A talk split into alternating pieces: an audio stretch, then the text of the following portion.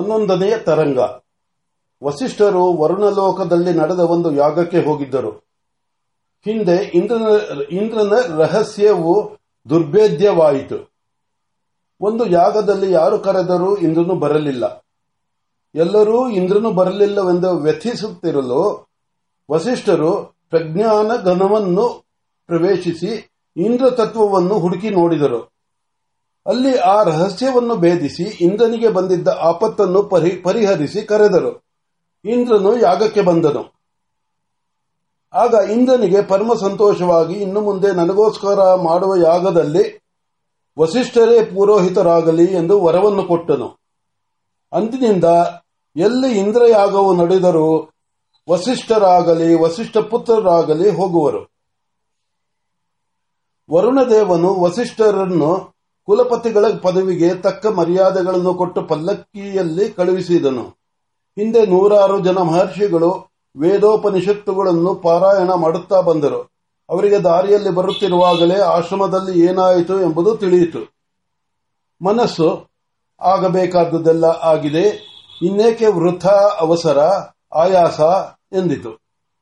ಯಥಾಸಾವಕಾಶವಾಗಿ ಪ್ರಯಾಣವು ನಡೆಯಿತು. ಬ್ರಹ್ಮರ್ಷಿಗಳು ಸಪರಿವಾರವಾಗಿ ಭೂಲೋಕಕ್ಕೆ ಬಂದರು. ಆಶ್ರಮವು ಇನ್ನೊಂದು ದಿನದ ಹಾದಿ ಎನ್ನುವಾಗ ಒಂದು ವಿಶೇಷವು ನಡೆಯಿತು. ಒಬ್ಬನು ಬ್ರಹ್ಮರ್ಷಿಗಳ ದರ್ಶನವನ್ನು ಏಕಾಂತದಲ್ಲಿ ಅಪೇಕ್ಷಿಸಿದನು. ಅದು ಸಂಜೆಯ ಕತ್ತಲು ಕವಿಯುತ್ತಿರುವ ಮುಚ್ಚಂಜೆಯ ಹೊತ್ತಿನಲ್ಲಿ. ವಸಿಷ್ಠರು ಆ ವೇಳೆಗಾಗಲೇ ತಮ್ಮ ನಿತ್ಯ ಕರ್ಮಗಳನ್ನು ಮುಗಿಸಿಕೊಂಡು ಆಗುಂತಕನನ್ನು ಅಪೇಕ್ಷಿಸಿದ ಸ್ಥಳಕ್ಕೆ ಏಕಾಂಕಿಗಳ, ಏಕಾಂಕಿಗಳಾಗಿ ಬಂದರು. ಆಗುಂತಕನು ನೋಡುವುದಕ್ಕೆ ಅಂತ್ಯ ಜನಂತ ಜನಂತಿದ್ದಾನೆ ವಸಿಷ್ಠರನ್ನು ಅಷ್ಟು ದೂರದಲ್ಲೇ ಕಾಣುತ್ತಲೇ ಅಡ್ಡ ಬಿದ್ದಿದ್ದಾನೆ. ಮೊದಲು ಅಭಯವಾಗಬೇಕು ದೇವರೇ. ತಮ್ಮ ಮಾತು ಕೇಳಿದರೆ ನನಗೆ ಕಿವಿ ಒಡೆಯುತ್ತದೆ ತಮ್ಮನ್ನು ನೋಡಿದರೆ ಕಣ್ಣು ಕೊಕ್ಕರಿಸುತ್ತದೆ. ಹೀಗೇನು ಆಗದಂತೆ ತಮ್ಮ ತಮ್ಮೊಡನೆ ಮಾತನಾಡಿದರೂ ನನಗೆ ಹಾನಿಯಾಗದಂತೆ ಮೊದಲು ವರ ಕೊಡಬೇಕು ದೇವರೇ ಎಂದು ಕೇಳಿಕೊಳ್ಳುತ್ತಿದ್ದಾನೆ.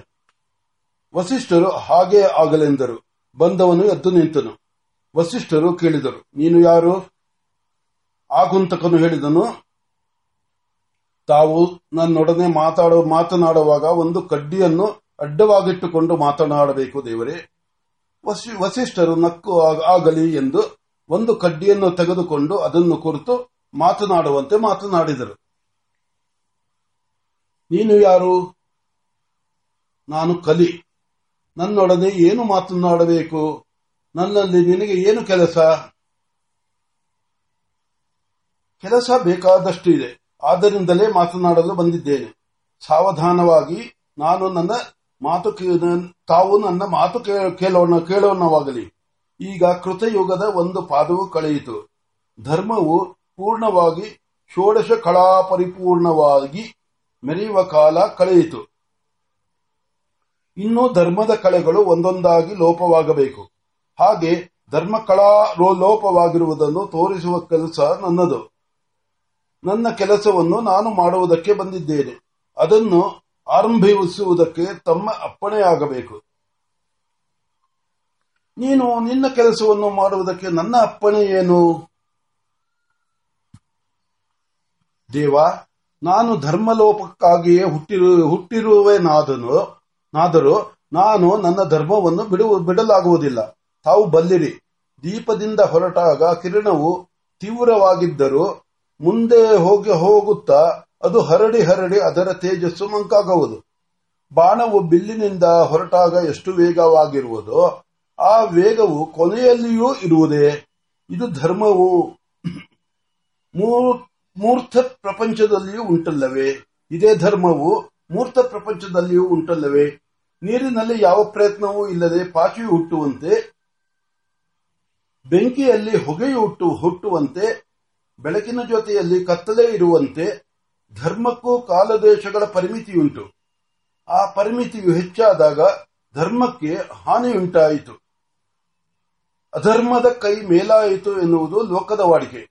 ಆದರೆ ಹುಣ್ಣಿಮೆಯೇ ಇದರ ಅಮಾವಾಸ್ಯೆಯ ಗತಿ ಇದ್ದ, ಹುಣ್ಣಿಮೆಯೇ ಇದ್ದರೆ ಅಮಾವಾಸ್ಯೆಯ ಗತಿ ಏನು? ಆದ್ದರಿಂದ ಚಂದ್ರನನ್ನು ಕೃಷ್ಣ ಪಕ್ಷದಲ್ಲಿ ಕುಗ್ಗಿಸುವ ಶಕ್ತಿಯು ನನ್ನದು. ಅದೇ ಚಂದ್ರನನ್ನು ಶುಕ್ಲ ಪಕ್ಷಕ್ಕೆ ಎಳೆದು ಬೆಳೆಸುವ ಶಕ್ತಿಯು ನಿಮ್ಮದು. ಅದಕ್ಕಾಗಿ ಕೃಷ್ಣ ಪಕ್ಷವು ಆರಂಭವಾಗಬೇಕು ಎಂದು ಸೂಚಿಸಲು ನಾನು ಬಂದಿದ್ದೇನೆ ದೇವರೇ.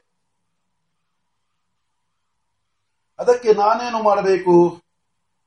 ಆಗಲಿ, ತಾವು ಸರ್ವಜ್ಞರಾದರೂ ನನ್ನಿಂದ ನುಡಿ, ನುಡಿಸುತ್ತಿರುವಿರಿ. ಸಂತೋಷವಾಗಿ ನುಡಿಯುವೆನು. ಪರಬ್ರಹ್ಮದ ಸತ್ತಾಶಕ್ತಿಯ ಮೂರ್ತಿಗಳಾಗಿ ಧರ್ಮ ರಕ್ಷಕರಾದ ವಿದ್ಯಾಮೂರ್ತಿಯು ತಾವು. ಆ ಪರಬ್ರಹ್ಮದ ಮಾಯಾಶಕ್ತಿಯ ಮೂರ್ತಿಯಾಗಿ ದೇಶಕಾಲ ರೂಪ ಪರಿಚ್ಛೇದನವನ್ನು ಸೃಷ್ಟಿಸಿ ಬ್ರಹ್ಮವನ್ನು ಮುಚ್ಚುವ ಅಧರ್ಮ ರಕ್ಷಕನಾದ ಅವಿದ್ಯಾಮೂರ್ತಿಯು ನಾನು. ಕೃತಯೋಗದ ಈ ಎರಡನೆಯ ಪಾದವು ಆರಂಭವಾಗಲು ನಾನು ಈ ಅವಿದ್ಯಾಜಾಲವನ್ನಷ್ಟು ಬಿಚ್ಚಬೇಕು. ಲೋಕದಲ್ಲಿ ಶೋಕ, ಮೋಹ, ದೈನ್ಯಗಳು ಇನ್ನೂ ಹೆಚ್ಚಬೇಕು. ಧರ್ಮವನ್ನೇ ಹಿಡಿದು ಕುಳಿತಿರುವ ಶಕ್ತಿಯು ಮನುಷ್ಯನ ಅಂತಃಕರಣಕ್ಕೆ ಈಗ ಇರುವಷ್ಟು ಇನ್ನು ಮುಂದಿರುವುದಿಲ್ಲ. ಈ ಯುಗದ ಕಾರಣ ಪುರುಷರು ನೀವು. ನಿಮಗೆ ಈ ಅಂಶವನ್ನು ತಿಳಿಸದೆ ನಾನು ಪ್ರವರ್ತಿಸುವುದು ಸರಿಯಲ್ಲ. ಆದ್ದರಿಂದ ತಮ್ಮಲ್ಲಿಗೆ ಬಂದಿರುತ್ತೇನೆ. ಈ ವ್ಯತ್ಯಾಸವು ಮೊದಲು ತಮ್ಮ ಅಂತಃಕರಣದಲ್ಲಿ ಆಗಬೇಕು. ಹಾಗೆಂದರೆ, ಹೌದು, ನನಗೆ ಗೊತ್ತು, ತಾವು ಸದಾ ಬ್ರಾಹ್ಮಿ ಸ್ಥಿತಿಯಲ್ಲಿದ್ದು ಕೇವಲ ಲೋಕ ರಕ್ಷಣಕ್ಕಾಗಿ ಬಹಿರ್ಮುಖರಾಗುವ ಮಹಾನುಭಾವರು, ಜಾತಮುಕ್ತರು. ಆದರೆ ಈಗ ತಾವು ನನ್ನ ಅಧಿಕಾರವು ಆರಂಭಿಸುವುದರ ಗುರುತಾಗಿ ಶೋಕ, ಮೋಹ, ದೈನ್ಯಗಳನ್ನು ಅವಲಂಬಿಸಬೇಕು. ಲೋಕದ ಜನರು ಕಾಣುವಂತೆ ತಾವು ಅವಕ್ಕೆ ವಶರಾಗಬೇಕು. ಈ ಶೋಕ, ಮೋಹ, ದೈನ್ಯಗಳು ಉಳುವ ವೃಕ್ಷ ರಸವನ್ನೇ ಕುಡಿದು ಬಲಿತು ವೃಕ್ಷವನ್ನೇ ಕೊರೆಯುವಂತೆ ತಮ್ಮ ಆಶ್ರಯದಲ್ಲಿದ್ದು ತಮ್ಮ ಚೇತನವನ್ನೇ ತೆಗೆದುಕೊಂಡು ಬಲವಾಗಿ ಲೋಕವನ್ನು ಪೀಡಿಸಲು ಹೋಗಬೇಕು. ಆದ್ದರಿಂದ ತಮ್ಮ ಬಳಿಗೆ ಬಂದಿದ್ದೇನೆ. ಹ್ಮ್. ತಮ್ಮನ್ನು ಕೇಳಿದೆ ನಾನೇಕೆ ಆರಂಭಿಸಬಾರದು ಎನ್ನುವಿ? ಅದಾಗುವುದಿಲ್ಲ ದೇವರು. ಸ್ಪರ್ಶಮಣಿಯನ್ನು ಮುಟ್ಟಿದ ಕಬ್ಬಿಣವೆಲ್ಲ ಚಿನ್ನವಾಗುವಂತೆ ತಮ್ಮ ಪ್ರಭಾವದಿಂದ ತಮ್ಮನ್ನು ತಗುಲಿದ ಶೋಕ ಮೋಹ ದೈನ್ಯಗಳು ಜೀರ್ಣವಾಗಿ ಆನಂದವಾಗುವು. ಅಗ್ನಿಯ ಸಂಪರ್ಕದಿಂದ ತಣ್ಣೀರು ಬಿಸಿ ಬಿಸಿಯಾಗುವಂತೆ ಯಾವ ಭಾವವೇ ಆಗಲಿ ತಮ್ಮನ್ನು ಮುಟ್ಟಿದರೆ ತಮ್ಮ ತುಂಬಿದ ಅಂತಃಕರಣದ ಸಂತೋಷ ಧರ್ಮವೇ ಅದಕ್ಕೂ ಬರುವಾಗ ಮಾಡುವುದೇನು? ಆದ್ದರಿಂದ ತಮ್ಮಲ್ಲಿಗೆ ಬಂದಿದ್ದೇನೆ. ಮಿಕ್ಕ ಮಹಿನೀಯರು ಸಮಾಧಿಯಲ್ಲಿ ಮಾತ್ರ ಪಡೆಯುವ ಸ್ಥಿತಿಯಲ್ಲಿ ತಾವು ಸಹಜವಾಗಿ ಇರುವಿರಿ ಆದ್ದರಿಂದ ಬೆಂಕಿಯನ್ನು ನಿನ್ನ ಬಿಸಿಯನ್ನು ಕಡಿಮೆ ಮಾಡಿಕೋ ಎಂದಂತೆ, ಹೂವನ್ನು ನಿನ್ನ ಪರಿಮಳವನ್ನು ಬಿಡು ಎಂದಂತೆ, ತಮ್ಮ ಸಹಜ ಧರ್ಮವನ್ನು ಅಷ್ಟು ಕಾಲ ಒತ್ತಟ್ಟಿಗೆ ಇಡಬೇಕು ಎಂದು ಬಂದಿದ್ದೇನೆ. ತಾವು ನನ್ನ ಪ್ರಾರ್ಥನೆಯನ್ನು ಮನಿಸಿ ಅನುಗ್ರಹಿಸಬೇಕು. ವಸಿಷ್ಠರು ನಕ್ಕು, ಆಯಿತು, ಹಾಗಾದರೆ ಎಷ್ಟು ಕಾಲ ನಿನ್ನ ಅಧೀನದಲ್ಲಿರಬೇಕು? ಎಂದು ಕೇಳಿದರು. ತಮ್ಮ ಬಳಿಗೆ ಬಂದಾಗ ಲೆಕ್ಕ ಹಾಕಿಕೊಂಡು ಬಂದಿದ್ದೆ. ಒಂದು ನೂರು ವರ್ಷ ಕಾಲ, ಒಂದು ಶತಮಾನ ಎಂದು ಹೇಳಬೇಕೆಂದಿದ್ದೆ. ಈಗ ತಮ್ಮೆದುರು ನಿಂತು ಮಾತನಾಡುವ ನನ್ನ ಸ್ವರೂಪವು ಬದಲಾಗುತ್ತಿದೆ. ಈಗ ನನ್ನ ಬಾಯಿ ನನ್ನ ಮಾತು ಕೇಳುವುದಿಲ್ಲ. ನನ್ನ ಇಂದ್ರಿಯಗಳು, ಮನಸ್ಸು, ಬುದ್ಧಿಯೆಲ್ಲವೂ ವಿವಶವಾಗುತ್ತಿವೆ. ಈಗ ಮನಸ್ಸು ಒಂದು ವರ್ಷವಲ್ಲ, ಒಂದು ನೂರು ದಿನ ಎನ್ನುತ್ತಿದೆ. ಇನ್ನೂ ಅಷ್ಟು ವಿವಶವಾಗಿ ನೂರು ಕ್ಷಣ ಎನ್ನುವುದರೊಳಗಾಗಿ ತಾವು ವರವನ್ನು ಕೊಡಿ ಆಗಬಹುದು. ಆದರೆ ಇದು ಯಾವ ರೂಪವಾಗಿ ಬರುವುದು? ಸ್ವೇಚ್ಛಾ ಪ್ರಾರಬ್ಧವಾಗಿಯೋ ಪರೇಚ್ಛಾ ಪ್ರಾರಬ್ಧವಾಗಿಯೋ? ಎರಡೂ ಅಲ್ಲ ದೇವರು, ಇದು ಕಾಲ ಪ್ರಾರಬ್ಧ ಕಾಲ ಪ್ರಾರಬ್ಧ. ಹಾದಿಯಲ್ಲಿ ಹೋಗುತ್ತಿರುವಾಗ ಮಳೆಯು ಬಂದರೆ ನೆನೆಯುವಂತೆ. ತಾವು ಈ ಯುಗದಲ್ಲಿ ಇರುವುದೇ ಈ ಪ್ರಾರಬ್ಧವು ಬರುವುದಕ್ಕೆ ಕಾರಣ. ಈಗ ಈ ಶೋಕ ಮೋಹಗಳನ್ನು ಅನುಭವಿಸಲು ತಾವು ಒಪ್ಪಿಕೊಂಡಿರುವಾಗ ಇದಕ್ಕೆ ಒಂದು ಕಾರಣವೂ ಏರ್ಪಡುವುದು. ಕಾಕತಾಳೀಯವಾಗಿ ಇದೆಲ್ಲವೂ ಸಂಭವಿಸುವುದು. ಸಂಧಿಕಾಲದ ಲಕ್ಷ್ಮಿ ಲಕ್ಷಣವೇ ಹೀಗಲ್ಲವೇ? ತಮ್ಮ ಸನ್ನಿಧಾನದಲ್ಲಿ ನಾನು ಬಹುಕಾಲ ಇರಲಾರೆ, ಇದ್ದರೆ ನನ್ನ ಪ್ರಕೃತಿಯು ಕೆಡುವುದು. ವಾದನಕ್ಕೆಂದು ತೆಗೆದುಕೊಂಡು ಕೊಳಲು ಚಿಗುರಿದರೆ ಅದು ವೇಣುವಾಗಿರುವುದೆಂತು? ಆದರಂತೆ, ಅದರಂತೆ ನಾನು ತಮ್ಮ ಸನ್ನಿಧಾನದಲ್ಲಿದ್ದು ಬೆಂಕಿಗೆ ಬಿದ್ದ ಕಡ್ಡಿಯಂತಾಗುವ ಮುನ್ನವೇ ಹೊರಟು ಹೋಗಲು ಅಪ್ಪಣೆ ಆಗಬೇಕು. ತಮ್ಮ ಪ್ರಭಾವದಿಂದ ನನ್ನ ವ್ಯಕ್ತಿತ್ವವು ಅಳಿಸಿ ಹೋದರೆ ನನ್ನನ್ನು ಸೃಷ್ಟಿಸಿರುವ ನಿಯತಿಯು ನಿಯ ನಿಯತಿಯ ಉದ್ದೇಶವು ವಿಫಲವಾಗದು ವಾಗುವುದು.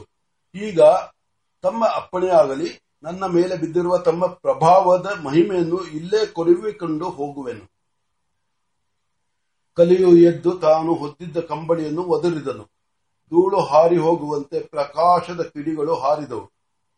ವಸಿಷ್ಠರಿಗೆ ಮತ್ತೆ ನಮಸ್ಕಾರ ಮಾಡಿ, ನನಗೆ ಪರಮೋ, ಪರಮ ಉಪಕಾರವಾಯಿತು ಎಂದು ಹೇಳಿ ಹೊರಟು ಹೋದರು. ವಸಿಷ್ಠರು ತುಣುವನ್ನು ಅತ್ತ ಎಸೆದರು.